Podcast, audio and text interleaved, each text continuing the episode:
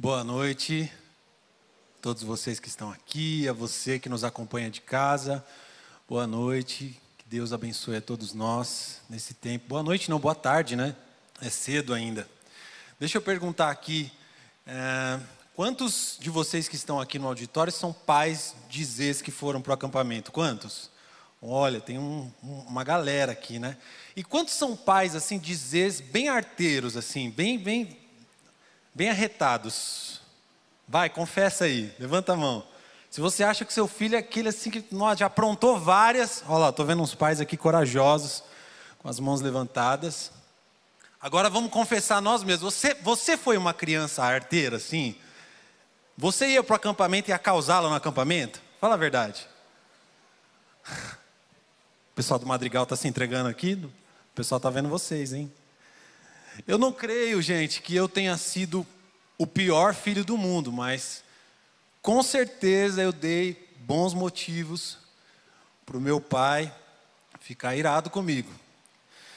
Eu me lembro da, na primeira série, eu fiz a primeira série com seis anos, né? Eu, naquela época a gente podia começar antes. E eu já na primeira série inventei de levar biribinha para a escola, bombinha, né?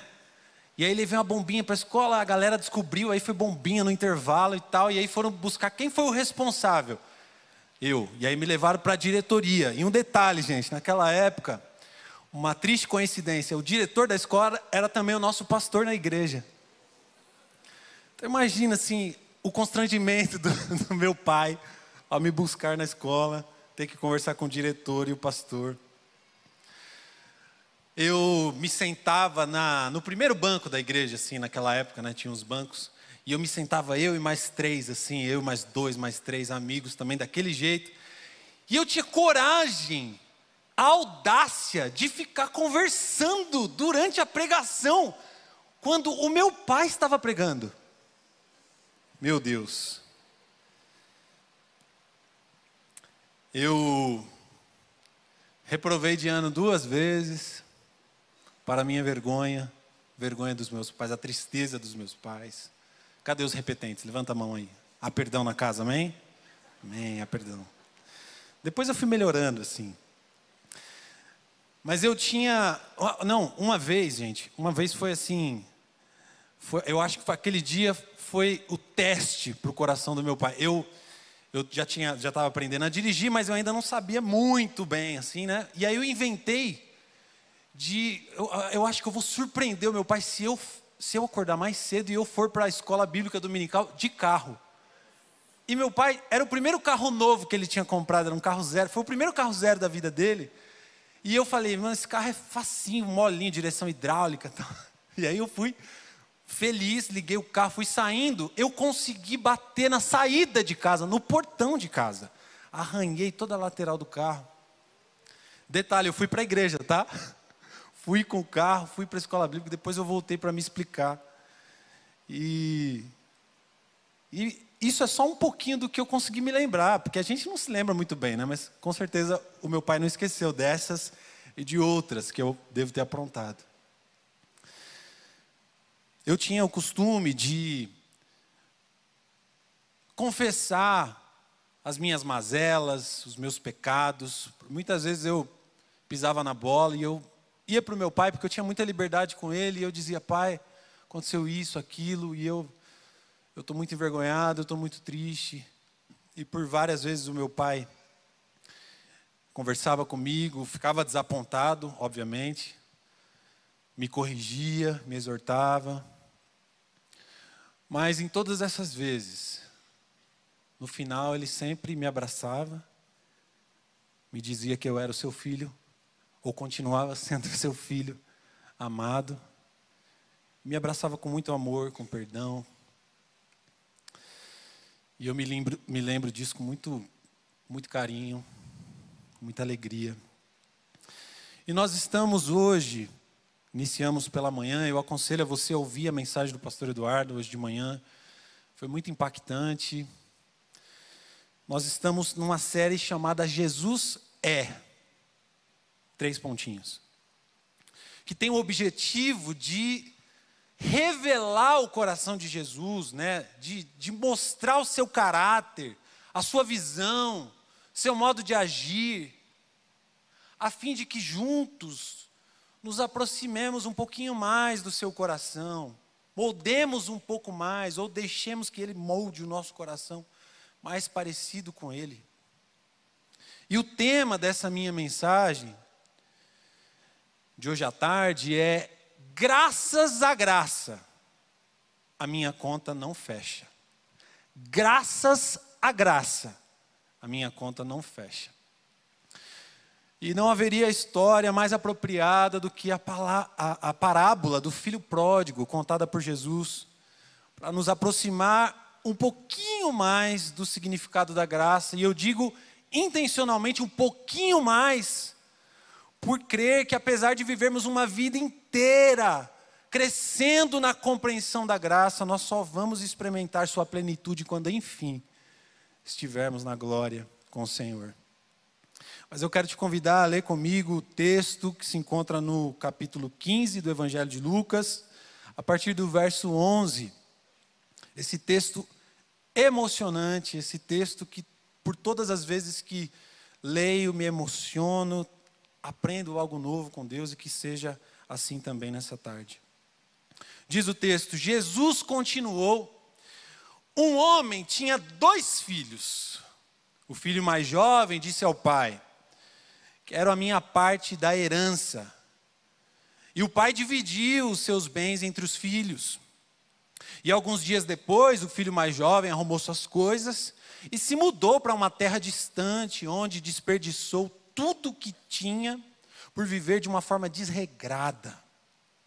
Quando o seu dinheiro acabou, uma grande fome se espalhou pela terra e ele começou a passar necessidade.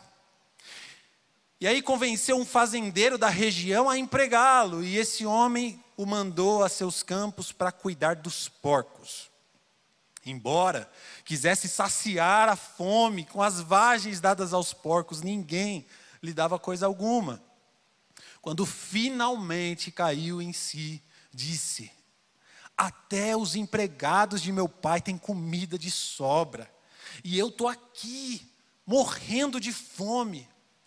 Eu vou retornar à casa do meu pai e dizer: Pai, eu pequei contra o céu, eu pequei contra o Senhor e eu não sou mais digno de ser chamado seu filho. Por favor, trate-me como um de seus empregados ou como seu empregado. Então ele voltou à casa de seu pai e quando ele ainda estava longe, seu pai o viu e, cheio de compaixão, correu para o filho, o abraçou e o beijou. E o filho disse: Pai, eu pequei contra o céu, eu pequei contra o Senhor, eu não sou mais digno de ser chamado seu filho. O pai, no entanto, disse aos servos: De depressa, tragam a melhor roupa da casa, vistam nele, coloquem-lhe um anel no dedo e sandálias nos pés, matem um novilho gordo, faremos um banquete e celebraremos, pois este meu filho estava morto e voltou à vida, estava perdido e foi achado, e eles começaram a festejar. Enquanto isso, o filho mais velho trabalhava no campo, e na volta para casa ouviu uma música, dança, e perguntou a um dos servos que estava, o que estava acontecendo, e o servo respondeu: Seu irmão voltou, e o seu pai matou um novilho gordo, pois ele voltou são e salvo. O irmão mais velho se irou, não quis entrar. O pai saiu, insistiu com o filho, mas ele respondeu: Todos esses anos eu tenho trabalhado como um escravo para o Senhor. E eu nunca me recusei a obedecer às suas ordens, e o Senhor nunca me deu nem mesmo um cabrito para eu festejar com os meus amigos.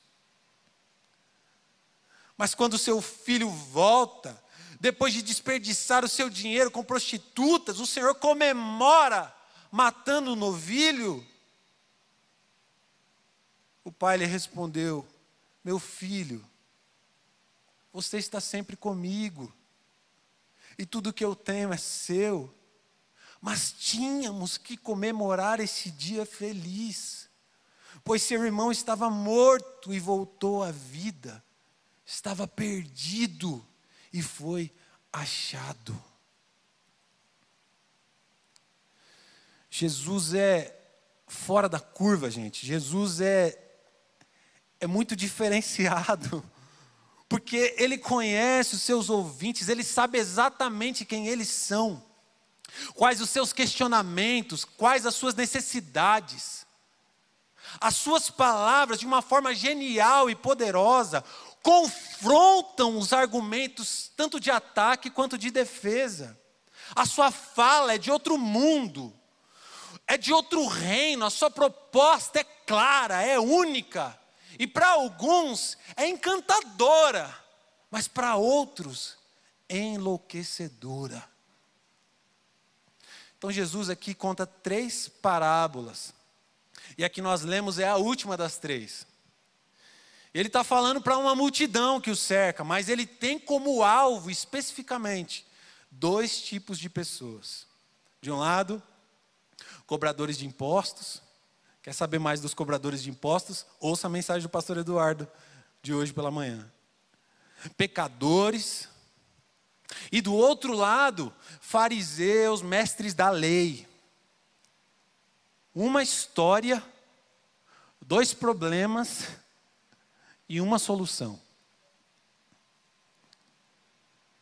Ainda que a gente não tenha parado para pensar a respeito, eu estou convencido de que ora somos identificados com um lado, ora com o outro. Há tanto em nós o potencial de filhos mais novos, quanto de filhos mais velhos. E unicamente, exclusivamente, graças à graça, a nossa conta não fecha. Você pode repetir isso para quem está do seu lado assim? Graças à graça, irmão. A nossa conta não fecha. É fato indiscutível, gente, que a Bíblia vai dizer que todos, sem exceção, todos somos pródigos. Todos estávamos mortos em nossos pecados, vagando por terras distantes do Pai, esbanjando a nossa vida e os recursos confiados a nós pelo Pai para nossa própria destruição. O Evangelho, com toda franqueza, com toda clareza e honestidade, olhando nos nossos olhos, vai nos dizer que éramos inimigos de Deus, ou talvez ainda somos inimigos de Deus se não tivermos um encontro com Jesus. Nas palavras do apóstolo Paulo aos Romanos, todos pecaram, todos pecaram e foram destituídos da glória de Deus. Também aos Romanos, Paulo vai dizer que o salário do pecado é morte. É a morte. E é exatamente aqui, nesse ponto, que a conta não fecha. Porque na nossa jornada por terras distantes, terras longínquas, sem nenhuma condição de mudar a nossa situação diante de Deus, estando cegos por esbanjar a nossa vida com os prazeres do pecado, ou experimentando miséria, miséria, fome e necessidade por sua consequência. Na equação humana, o resultado é sempre morte. Se a nossa conta fechar, o resultado sempre será morte. Mas graças à graça, a nossa conta não fecha. Graças à graça, a nossa conta não fecha. A graça dá os seus primeiros sinais dentro da gente, gerando uma consciência do nosso real estado. Começa assim, gente, com desconforto, um incômodo. Vai pensando aí na sua experiência com Jesus. Um incômodo uma coisa assim, meu, não está não tá legal a vida. Tem alguma coisa errada. eu não posso continuar desse jeito, eu não posso continuar vivendo desse jeito, vai dar ruim. Esse incômodo, e vai crescendo, e vai ficando desconfortável, vai ficando difícil, até se transformar num grito ensurdecedor, nos dizendo: volta para Deus, volta para o Pai, não dá para viver sem Ele. Não dá para viver sem a esperança do Filho de Deus, não dá. Esse é o, é o Evangelho dentro da gente. o Espírito Santo de forma graciosa, nos convencendo do nosso estado. E aí, quando de repente nos vemos no caminho de volta, no caminho de volta para Deus. Mas muito interessante a gente analisar essa parábola que Jesus conta, porque a gente volta ainda elaborando discursos, pensando em estratégias para convencer o pai de nos receber. Eu acho que eu vou pedir um emprego para ele, sabe? Porque aí as coisas ficam mais assim, preto no branco, a gente já meio que resolve, dá um jeito e tal, deu, de eu poder ter um pouco mais de paz. Eu acho que eu vou dizer para ele que eu não sou digno, vou deixar bem claro, que eu estou entendendo. E eu não estou dizendo que não seja importante nos confessarmos ao Senhor, confessarmos a nossa incapacidade, confessarmos o nosso pecado, confessarmos a nossa indignidade diante dEle. É importante, mas muito provavelmente seja, muito, seja importante ou mais importante para nós, de forma didática, nós, o nosso coração, a nossa mente, a nossa forma de pensar, do que para o próprio Deus, porque veja bem, qualquer coisa que você diga para Ele, como um discurso, qualquer oração que você faça, Ele já conhece, Ele já te sondou, Ele sabe as palavras que vão vir na tua boca. Então, confessar-se tem muito mais a ver com dizer para nós mesmos.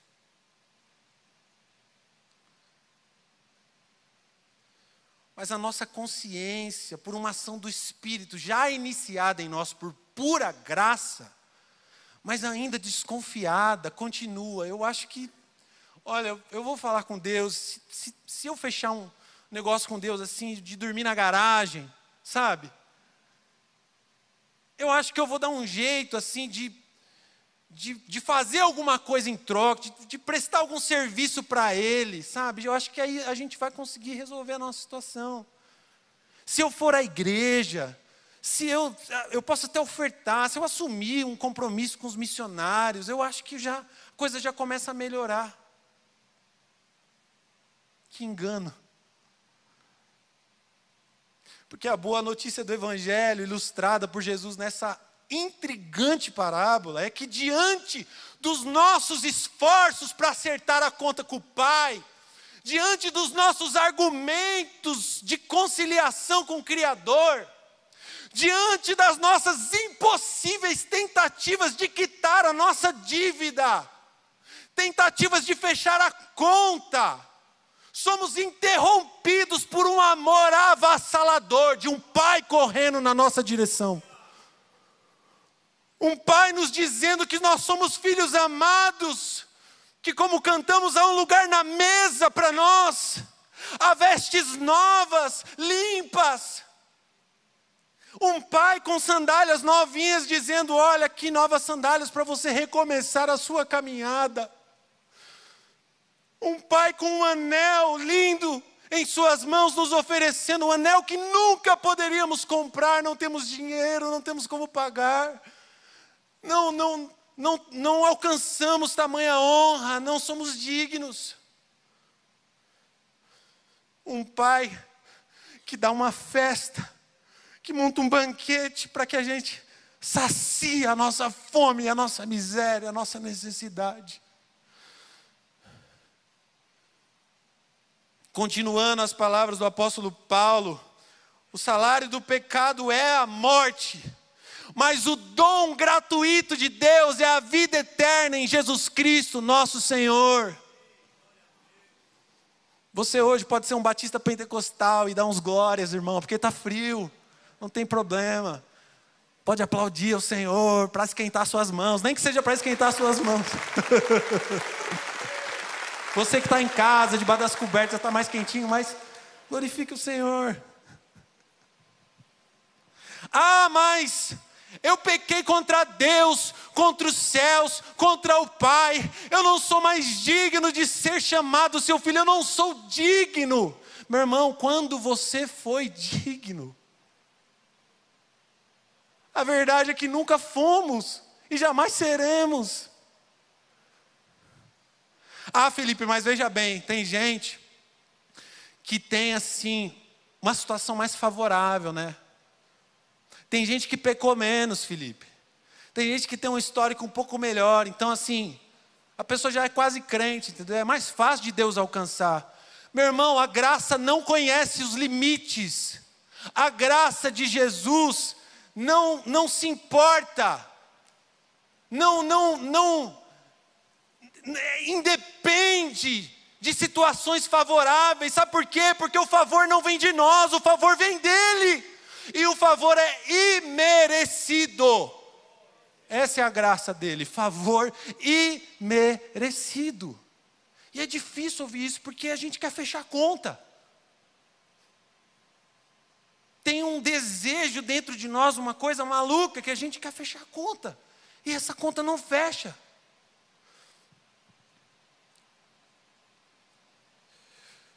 Lutero disse que o Evangelho não prega nada sobre mérito de obras.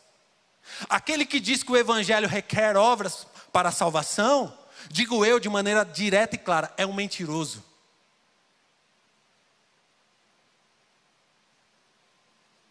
Sabe por quê, gente? Porque o Evangelho é um escândalo. O Evangelho é uma loucura. É um negócio é um negócio maluco. A conta não fecha, não bate. Porque a chocante verdade de Deus para o mundo é que onde abundou o pecado, abundou, sabe o que é abundância, gente? É assim, meu Deus, é muito, é, não dá para dar conta, é muito pecado. Onde abundou, superabundou a graça de Jesus. E aí, é muito legal, porque essas três parábolas contadas por Jesus terminam nos dizendo algumas coisas. Os anjos entoam canções. Há uma festa no céu. Você sabe que o céu é um lugar meio de. Tem umas baladas no céu, sabe, gente? Tem festa direto lá, rola um, rola um movimento, tem dança, a galera dança, tal, tem comida, tem comemoração. Porque toda vez que um pecador se arrepende, é um filho que estava morto e voltou à vida. E o céu reconhece. Porque isso alegra o coração do Pai. Então eu convido você, nos juntemos ao coro celestial, ao madrigal do céu, para cantar a maravilhosa graça de Jesus. Graças à graça de Jesus a nossa conta não fecha. Em outro momento da minha vida, vou até beber uma água aqui, meu Deus. Em outro momento da minha história, da minha vida, eu me vi do outro lado. Nessa história com meu pai, agora é eu quem estava desapontado com ele. Eu fiquei triste, eu me fechei. Eu comecei a calcular, a fazer contas, a questionar sobre dignidade. Eu me vi, gente, como o irmão mais velho. Eu coloquei as lentes do merecimento e eu tentei colocar a imensurável graça de Deus numa caixinha, sabe? Pequenininha, submissa aos meus critérios, à minha visão, à minha maneira de ver a situação. Até que um dia, já não estava aguentando aquilo dentro de mim, eu procurei o pastor. E numa conversa pastoral aqui com o meu pastor, eu coloquei os argumentos na mesa, eu rasguei meu coração, e eu estava ali meio que querendo um apoio para os meus argumentos. Eu já tinha meio que fechado uma conta, o pastor, eu acho que isso, mas isso vai dar nisso, né? Então, me ajuda aqui, vamos orar para que Deus me ajude nisso. E e, gente, tomei uma rasteira. Rasteira legal de, de Deus. Porque eu fui confrontado pela doce voz do Pai, me dizendo: Filho, você tem desfrutado de toda a minha graça. Você nunca mereceu, mas eu eu a derramei sobre a sua vida de forma superabundante. Todas as dádivas que cercam a sua vida, eu as derramei sobre você gratuitamente. você jamais conseguiria merecê-las. É mais generosa e abundante graça sobre a sua vida. E sabe o que aconteceu, gente? Eu me lembrei das inúmeras vezes que eu fui abraçado pelo meu pai, como se fosse o próprio Deus usando os seus braços para derramar amor e graça sobre a minha vida. Eu me lembrei de quantas vezes Deus usou para me levantar da, das minhas mazelas, dos meus tombos. Eu me lembrei de quantas vezes eu, tendo-o desapontado, tendo dado tantas razões para ele ficar chateado, não falar mais comigo, dar um gelo, sabe? Ele me abraçou. E eu reconheci que, apesar da nossa relação de filho e pai, ambos somos filhos alcançados pela graça poderosa e restauradora de Jesus. Então eu pude dar os passos em direção à reconciliação, num caminho totalmente asfaltado pela graça de Deus. E hoje eu desfruto de plena comunhão com meu Pai, uma imensa gratidão pela vida dele, reconhecendo que praticamente tudo que eu sou, eu recebi dos seus braços, do seu amor, dos seus ensinamentos. Talvez você se identifique com o sentimento de filho mais velho também. Talvez a graça na vida de alguém esteja despertando um religioso contrariado com o pai dentro de você. Eu quero dizer a você, pela graça do Senhor Jesus, vença esse sentimento no seu coração, lembrando que graças à graça a nossa conta não fecha. Porque se fechasse a gente estava perdido. Não importa com qual filho dessa história você mais se identifique nesse momento. Abrace a graça. Abrace a graça de Deus, porque a graça não é um conceito, a graça não é uma filosofia, a graça não é uma tese que tem que nos convencer, a graça não é um ponto de vista teológico, uns concordam, outros não. Não! A graça é uma pessoa, Jesus é graça. Jesus é graça.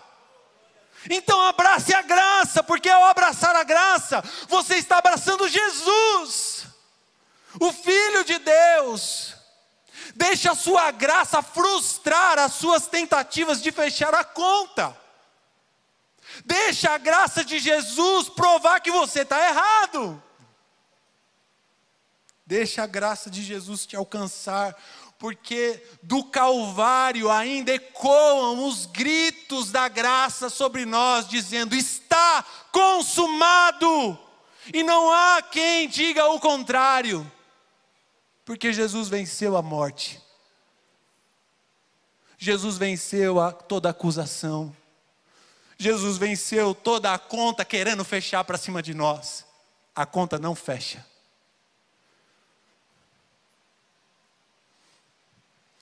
Eu li uma frase há um tempo atrás, em um livro devocional baseado nos Salmos, um livro do Tim Keller, que, sabe aquele livro de cabeceira, assim, que você está sempre lendo um trecho?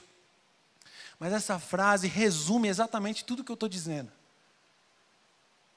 Ele diz o seguinte: a Bíblia é a história de Deus oferecendo sua graça a pessoas que não a merecem nem a buscam e nem jamais a apreciam por completo depois de terem sido salvas por ela.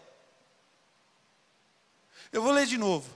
A Bíblia é a história de Deus oferecendo a sua graça a pessoas que não a merecem, nem a buscam e nem jamais a apreciam por completo depois de terem sido salvas por ela.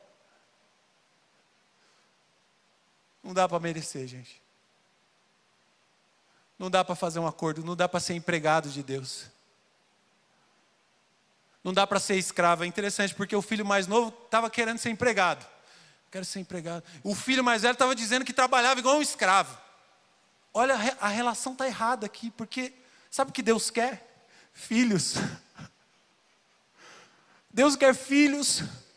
Se você até hoje está vivendo uma relação estranha com Deus, não, eu estou aqui, ó, empregado, eu sou escravo, eu sou, sabe, se colocando numa outra posição, que isso seja quebrado hoje em nome de Jesus, porque a graça para você, você é filho, você é filha. Não importa o que você fez, não importa o seu pecado, não importa o quanto você se distanciou, não importa se você gastou tudo, não importa se você não tem mais a herança, se você não tem mais nada, não importa se você se vê com os porcos, você é filho, e o pai está na porta de casa, esperando ansiosamente para correr em sua direção com o amor avassalador, que te interrompe, que interrompe os seus discursos, que, que não te deixa terminar o seu confessar que diz: Filho, vem porque eu te amo. Há lugar para você na casa. A parábola de Jesus não continua para dizer se o filho mais velho correspondeu ou não à conversa do pai, nem nos conta sobre como o filho mais novo passou a viver de forma correspondente ao amor gracioso do pai. E eu acho que ao deixar os detalhes da história sem resolução, Jesus nos faz um convite hoje cheio de graça. Há uma festa, há um banquete, há uma mesa. Filhos mais novos ou filhos mais velhos, vocês vocês são o motivo dessa festa. Ele preparou para nós. E tudo que o Pai quer é que você participe desse banquete, que você sacie essa fome, que você devore esse prato, que você desfrute com toda alegria. E eu quero propor que nesse momento, a gente faça isso de forma prática, de forma aplicada, por meio da ceia de Jesus. Ele disse: Fazer isso em memória de mim. Em outras palavras, Jesus está dizendo: lembra da graça. Não tira da, da tua mente, do teu coração a graça, porque graças à graça, nossa conta não fecha, e não há nenhuma dívida a nos acusar. Talvez você entrou aqui hoje por alguma razão, se esqueceu, se distraiu, não pegou a ceia. Talvez você ou, ou fez contas aí, né? Ah, eu ainda não me batizei, eu ainda eu ainda estou largando os meus vícios, eu ainda estou melhorando, eu estou. Eu não sei que conta você fez, eu não sei qual a justificativa, mas eu queria dizer para você hoje: vença todas elas. Pegue a ceia, porque a ceia representa hoje o banquete, onde o cordeiro foi morto, para que haja festa no céu por sua vida e pela minha vida. Os irmãos e as irmãs estão com as bandejas, então se você ainda não pegou, e se você crê em Jesus e quer participar desse banquete, levante a sua mão, a gente vai até você, a gente vai levar. A gente vai levar o pão, a gente vai levar o cálice. Se há alguém aí que não pegou lá em cima, na galeria aqui, levanta a mão, os irmãos estão passeando por aqui, eles vão te enxergar para que a gente tome juntos, para que a gente celebre, para que a gente se alegre na graça de Jesus mais uma vez. Eu quero orar com você. Senhor, nós te louvamos porque não dá para entender a imensidão, a largura, o comprimento, a profundidade do teu amor por nós, Senhor. Como disse o pastor Daniel para mim esses dias, é um amor louco. É um louco amor. É um pai que com, de forma tão tão contundente, tão impactante nos abraça. E não nos deixa dar explicações, não nos deixa tentar argumentar não nos deixa tentar propor outro, outras maneiras, porque não há, está consumado. Jesus pagou o preço, por nossa reconciliação com o Pai. E hoje nós temos paz com o Pai. Hoje a gente pode andar pela casa com liberdade. Hoje a gente pode comer do banquete, com roupas limpas, com sandália nos pés, com anel no dedo, completamente restaurado, Senhor. Muito obrigado. Obrigado pelos filhos e filhas que estão aqui. Obrigado pelos filhos e filhas que estão em casa agora, ou em qualquer lugar por meio da internet, participando desse banquete. Senhor, que a tua graça nos abrace de forma profunda, de forma poderosa. Quebranta-nos, Senhor, e lembra-nos que a tua graça cobre a nossa multidão de pecados. E que por causa da graça nós temos completo acesso a ti, Jesus, ao Pai ao reino, à casa. Nós te louvamos. E nessa certeza, nessa convicção, nesse júbilo, nessa alegria, nós tomamos agora, Senhor, o pão que representa o seu corpo e o cálice que representa o seu sangue vertido na cruz por nós. Com muita gratidão, tomemos agora a ceia do Senhor.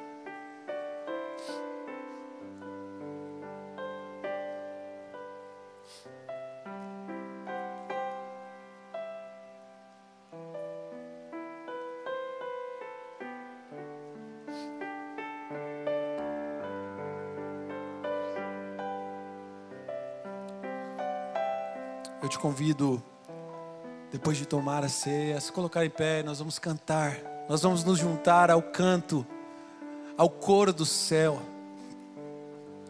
em celebração à graça do Senhor Jesus.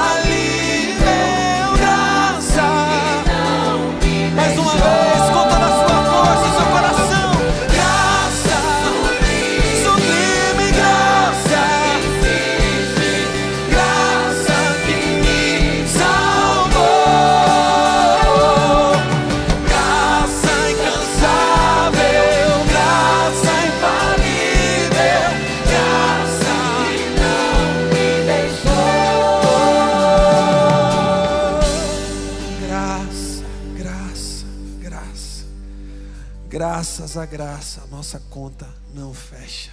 Amém. Amém. Você pode aplaudir ao Senhor, exaltá-lo, engrandecê-lo.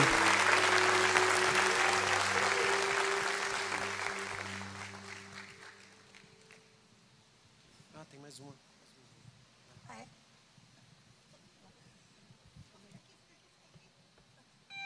A gente vai cantar que diz que a Ele todo som de todos nós, a Ele todo tom de toda voz, canta em glória. É uma noite de glória, não é não, irmãos? Que noite de glória, que tarde, fim de noite, nem sei que hora que é agora, mas é maravilhoso, maravilhoso. Vamos cantar?